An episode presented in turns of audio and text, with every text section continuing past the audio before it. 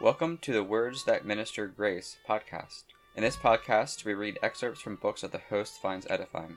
Expect to hear from authors such as Matthew Henry, John Calvin, and J.C. Ryle.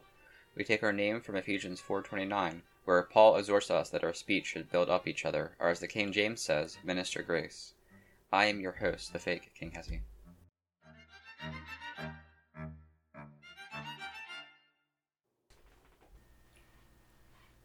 In this episode, we continue our reading of Calvin's Institute's Book 2, Chapter 8. We will be reading section 8 through 10. 8. The next observation we would make is that there is always more in the requirements and prohibitions of the law than is expressed in words. This, however, must be understood so as not to convert it into a kind of lesbian code, and thus, by licentiously wresting the scriptures, make them assume any meaning that we please.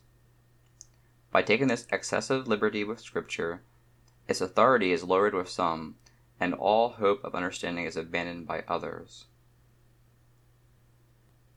We must, therefore, if possible, discover some path which may conduct us with direct and firm step to the will of God. We must consider, I say, how far interpretation can be permitted to go beyond the literal meaning of the words still making it apparent that no appending of human glosses is added to the divine law, but that the pure and genuine meaning of the lawgiver is faithfully exhibited. It is true that, in almost all the commandments, there are elliptical expressions, and that, therefore, any man would make himself ridiculous by attempting to restrict the spirit of the law to the strict letter of the words. It is plain that a sober interpretation of the law must go beyond these but how far is doubtful, unless some rule be adopted.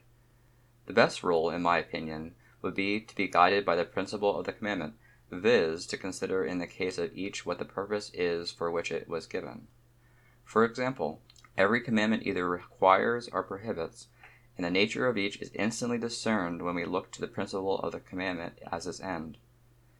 Thus, the end of the fifth commandment is to render honor to those on whom God bestows it. The sum of the commandment, therefore, is that it is right in itself, and pleasing to God, to honor those on whom he has conferred some distinction. That to despise and rebel against such persons is offensive to him. Principle of the first commandment is that God only is to be worshipped.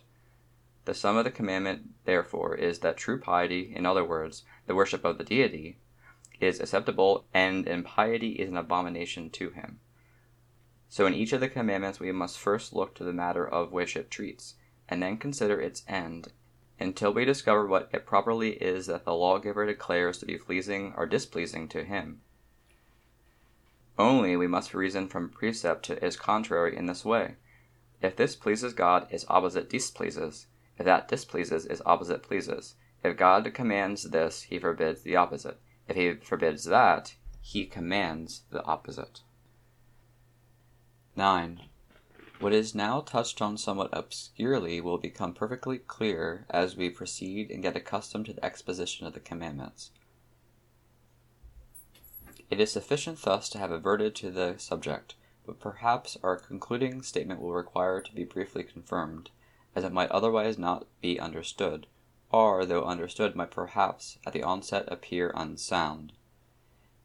There is no need of proving that when good is ordered, the evil which is opposed to it is forbidden. This everyone admits. It will also be admitted without much difficulty that when evil is forbidden, its opposite is enjoined.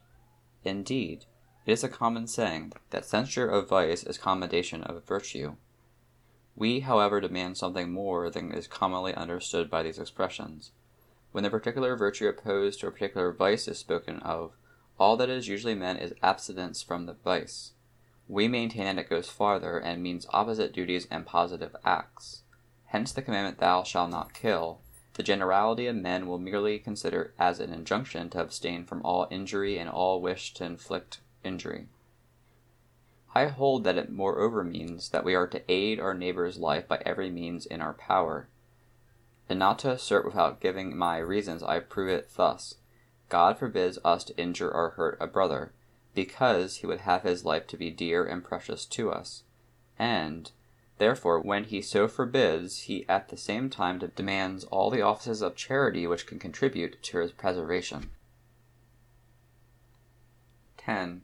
But why did God thus deliver his commandments, as it were, by halves, using elliptical expressions with a larger meaning than actually expressed? Other reasons are given, but the following seems to me the best.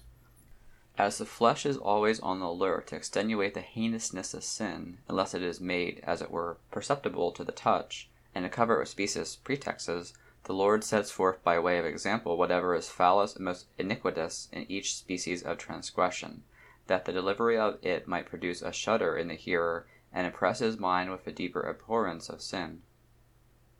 In forming an estimation of sin, we are often imposed upon by imagining that the more hidden, the less heinous they are. This delusion the Lord dispels by accustoming us to refer the whole multitude of sins to particular heads, which admirably show how great a degree of heinousness there is in each. For example, Wrath and hatred do not seem so very bad when they are designated by their own names, but when they are prohibited under the name of murder, we understand better how abominable they are in the sight of God, who puts them in the same class with that horrid crime.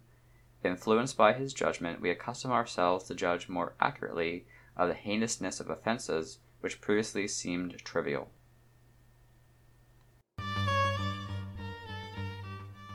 Thanks for listening. In the show notes, you can find contact information and a link to the text from today.